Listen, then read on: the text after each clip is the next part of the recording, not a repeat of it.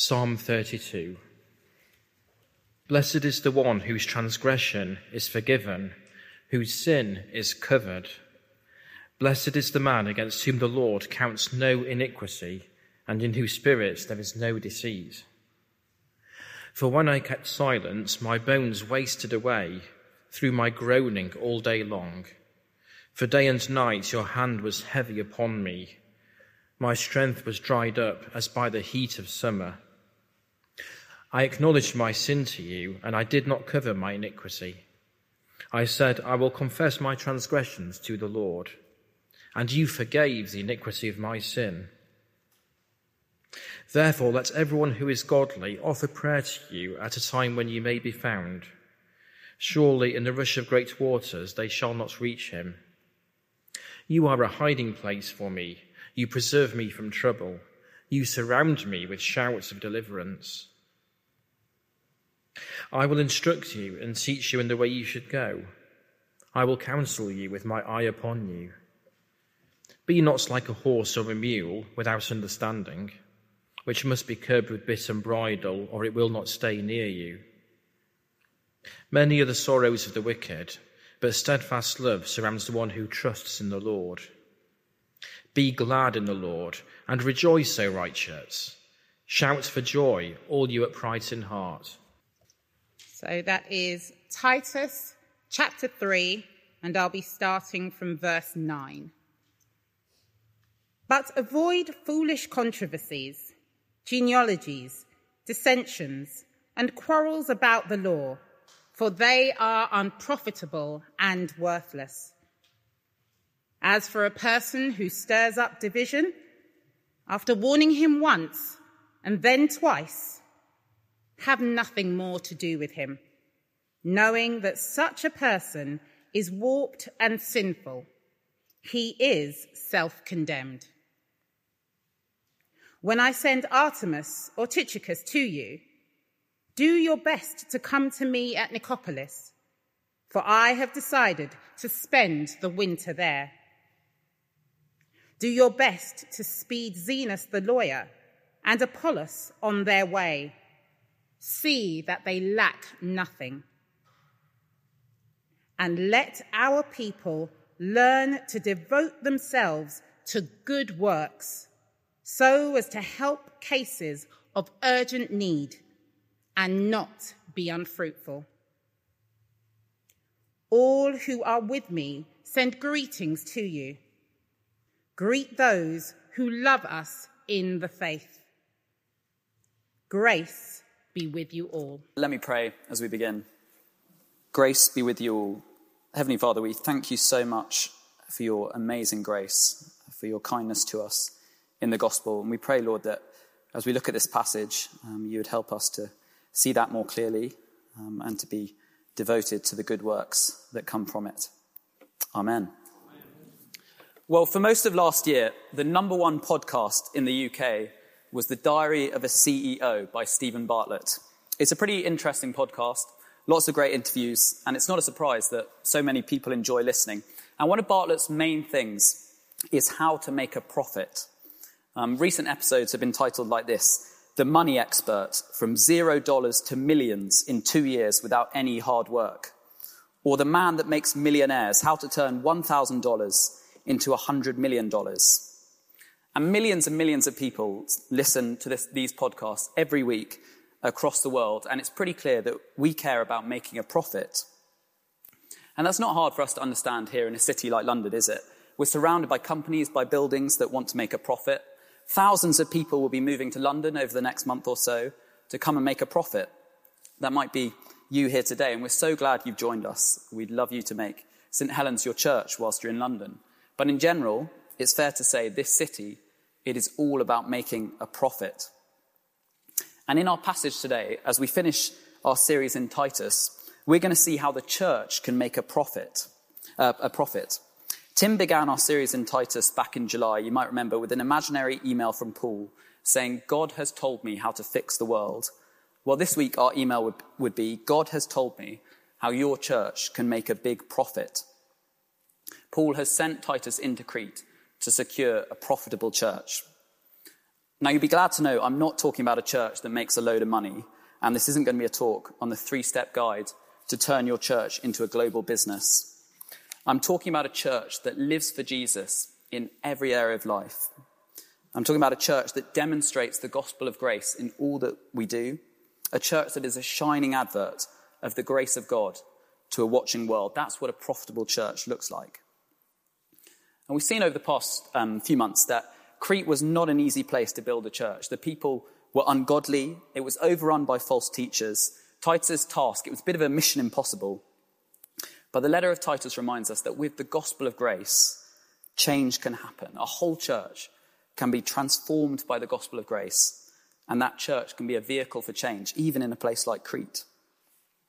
And Paul closes the letter in our passage today by showing Titus how he can keep that going, how he can keep a church devoted to good works. So Paul wants to see the church in Crete make a profit, and here's the blueprint for it. And the instructions for Titus, they aren't just for him. They're just as much for us. Look down at verse 15 again. The end of verse 15, grace be with you all. So we've seen this a few times in the series. This letter, it's, it's a letter for the whole church in Crete, for all of them, for you all. And so it's for us today just as much as for leaders of the church. This is a blueprint for us to know what pitfalls to avoid and what goals to pursue. So we're in the business of making a profit, and tonight is our roadmap for the month and the years ahead. But first, there's a big obstacle that we've got to look out for, and we're going to spend a good chunk of time here. Our first point is the obstacle divisive false teachers. You can see the points on the handout um, if you got that when you walked in. We'll have a look down at verse 9, um, and let me read for us again. But avoid foolish controversies genealogies, dissensions, and quarrels about the law, for they are unprofitable and worthless. Well, if Titus is going to secure a profitable church, he needs to avoid divisive false teaching. He needs to avoid getting sucked into the needless debates. This stuff isn't profitable. It doesn't make people godly. It doesn't help a church do good works. It isn't the true gospel. Now imagine with me uh, that you just started your own business. Uh, you're the CEO of a startup and you get yourself involved in all sorts of legal disputes. You're bickering with your colleagues. You're pernickety about every single detail. Well, you can be sure that this business is not going to succeed. We all know that. And it's the same for Titus. But of course, here the stakes are much, much higher than a business like that. These Cretan false teachers, uh, they seem to have been obsessed with demonstrating their religious credentials. They wanted to prove that they were the truly kosher people. So they said, you know, my family tree goes way back to the heroes of the Old Testament. They wanted to claim that they knew the secret way to get truly holy. They knew how to get close to God. They were the truly godly people. But all this stuff, that stuff in verse 9, controversies, genealogies, dissensions, quarrels about the law, this moralizing religion, as we've called it, it distracts people from the tr- true gospel. It divides the church. And of course it does. If you want to make it about performance and religious rituals and family trees, then you're going to create all sorts of hierarchies. And that's the fast track to division. And so Titus needs to avoid it. And what's true for Titus is absolutely true for church leaders today. And we want to be clear here. Avoid is not saying church leaders should just ignore false teaching. We're going to see this in a second, but in chapter 1, verse 13, Paul said, these people need to be rebuked. But he is saying church leaders, they need to keep a clear distance from this kind of teaching. They need to avoid it. The whole church needs to avoid it. And I think in a church like St. Helens, where lots of us will have some sort of leadership role in the church, whether that's now or in the future, could be as a Bible study leader, could be in Sunday school, could be a church elder one day in the future. I think we really need to hear this. It is not helpful to get into every argument under the sun. It is unprofitable and worthless. The gospel produces a self control. That's what Paul told us in chapter 2, verse 14, or chapter 2, verse 12. Self control. And we know that this kind of thing, this kind of division, this kind of argument, argumentative nature, this is often the problem among young men, I think. I know this myself, and it isn't helpful. The stakes are high. We've got the true gospel here. God's trustworthy revelation, his true revelation about Christ's gracious salvation. We've got the thing that can actually transform people. And so we don't want to get in the way of it. Paul says avoid divisive false teaching. I found the image that Nick used a few weeks ago really helpful. False teaching, it's a bit like a Venus flytrap. It lures people in. They don't realize how deadly it is, and then bang, they're trapped. And that's why church leaders, people like Titus, need to be ready to respond.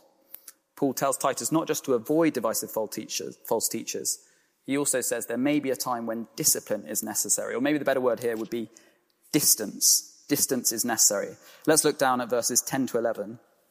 As for a person who stirs up division, after warning him once and then twice, have nothing more to do with him, knowing that such a person is warped and sinful, he is self condemned. People don't really like the idea of church discipline or distance like this in society today. People think it's harsh, they think it's cruel. But that's definitely not what this is. Paul's aim here is the repentance and the restoration of the divisive person. That's why there's this three step process. This person who's twisting the truth, who's causing division, they do need to be dealt with, but with genuine patience and a desire to see them realize the error of their ways. So that's why Paul says, warn them once and then warn them again. And I don't think that's meant to be a quick process. And it's only then that you would have nothing more to do with him. Each time the aim is to see this person recognize that they've departed from the truth, the true gospel, uh, that they need to come back to it. And if they do that, then they can be sure of complete restoration. Uh, that's exactly what God has done for us. We saw that last week. We've been saved despite our disobedience. But because that true gospel matters so much, that amazing grace, sometimes it is necessary to show clearly this person cannot be a part of our church. They cannot teach in our church, and this stuff really matters. Chapter 1, verse 11 whole families are being led astray by this false teaching. This church needs to be protected, and so Titus needs to act. Here is a person persistently, unrepentantly teaching falsehood, false teaching, dividing the church in Crete, and they look exactly like the world around them. They haven't been transformed by the gospel. Paul says, verse 11, such a person is warped and sinful. He is self condemned.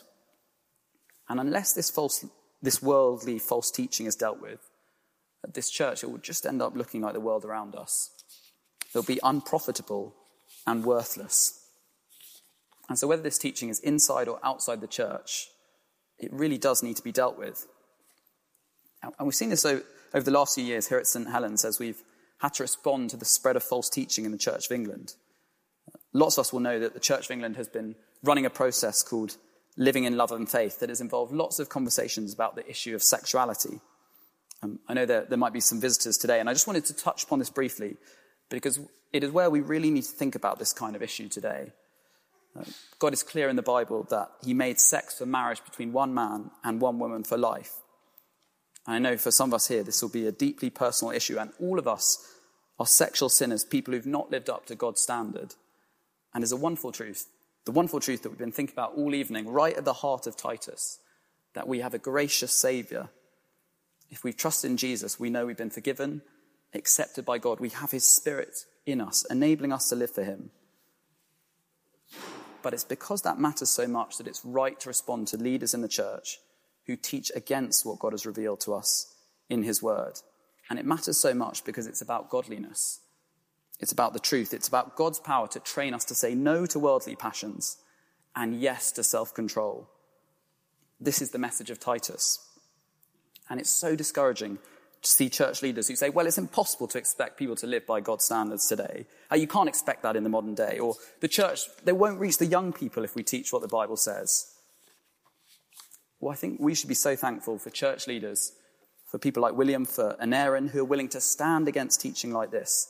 Church leaders who've listened to Titus, who care about our godliness, who want to encourage every single one of us to live for Jesus in every area of life. Remember, our godliness, it is dependent on our teachers. They've been given the job to teach us in sound doctrine, to rebuke those who contradict it, and it's essential that they do. We won't be a profitable church if they don't. So do pray for the leaders of our church. Come along on Wednesday to see George commissioned for ministry here at St. Helens. If our church is going to keep on being a profit making church, a profitable church, then we need godly Bible teachers, Bible teachers who will stand for the truth, Bible teachers willing to distance themselves from those who won't promote godliness. Well, throughout Titus, we've seen that the church is to be zealous for good works. Paul wants Titus to encourage godly living in every area of life. He wants them to honor God. He wants them to be devoted to good works. And that priority is right here as Paul concludes the letter. And so our second point um, this afternoon is the goal is fruitful good works. The goal is fruitful good works. Um, let's have a look at verse 14. Let our people learn to devote themselves to good works so as to help cases of urgent need and not be unfruitful. What does the fruitful Christian life look like? It looks like good works. What should Christians in Crete be known for? Good works. What should we be known here in London as Christians? We should be known for good works. And we've seen that those good works is very broad. It's about godly living in the day to day. It's about godly living in every area of our lives, whether at home, whether at work, uh, whether at church, wherever it is. But Paul focuses in on a particular area here at the end of the letter. And I think that is a zeal for mission. Paul wants to see a church that is partnering with gospel workers from across, the globe for the sake of the gospel. And Paul wants Titus to lead the way in this. So there are two ways he wants him to do this. He wants him to exemplify good works, and he wants him to encourage good works. So first, exemplify. So in chapter 2, verse 7, Titus was told to be in all respects a model of good works. If the Cretans want to see what godly living looks like, what good works look like, they need to look at Titus. And that's what Paul is getting at in these verses. Let's have a look down at verses 12 to 13. When I send Artemas or Tychicus to you, do your best to come to me at Nicopolis, for I've decided to spend the winter there. Do your best to speed Zenas the lawyer and Apollos on their way. See that they lack nothing.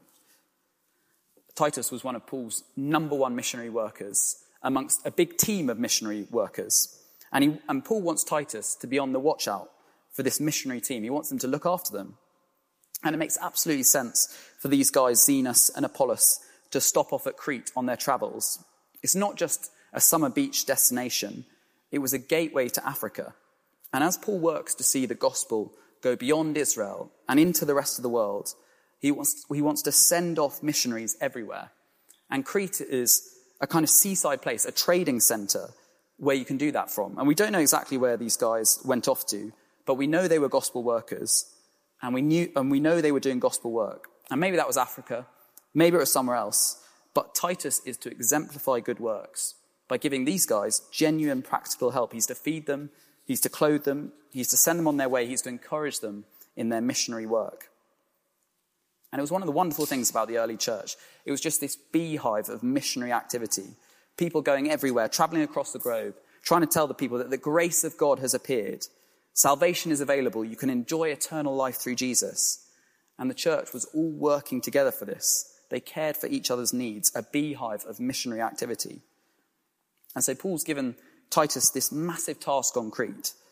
He wants to see churches established and strengthened on this pagan island. But also, verse 12, he says, Come join me in Nicopolis. So, what's that about? Nicopolis was a bit like Crete. It was a beach destination, but also a trading center, a staging post for the next bit of Paul's missionary work, right on the coast of Greece, just across from Italy. And so, it's the ideal place for Paul to spend winter and then head off to spread the gospel further west. And he wants Titus to come and join him.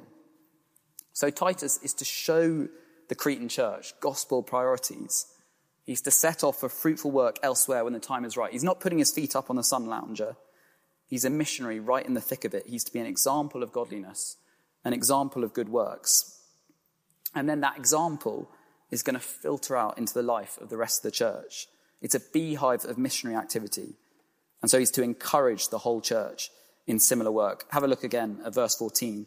And let our people learn to devote themselves to good works so as to help cases of urgent need and not be unfruitful.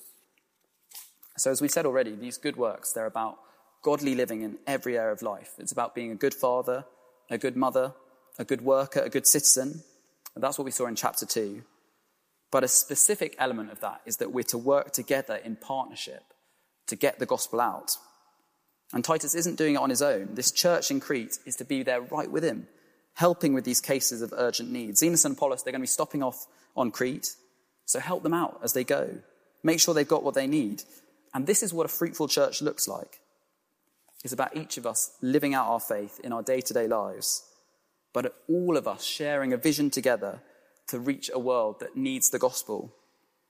A profitable Christian living looks like a beehive of missionary activity.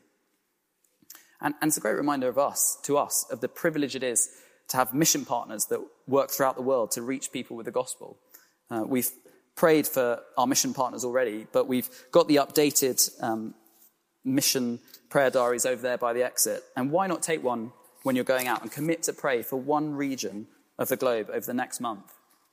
I was praying for Joel this month, who's exactly like Zenas and Apollos, stopping off here in London at the moment to be refreshed before heading back to Cambodia for fruitful gospel work.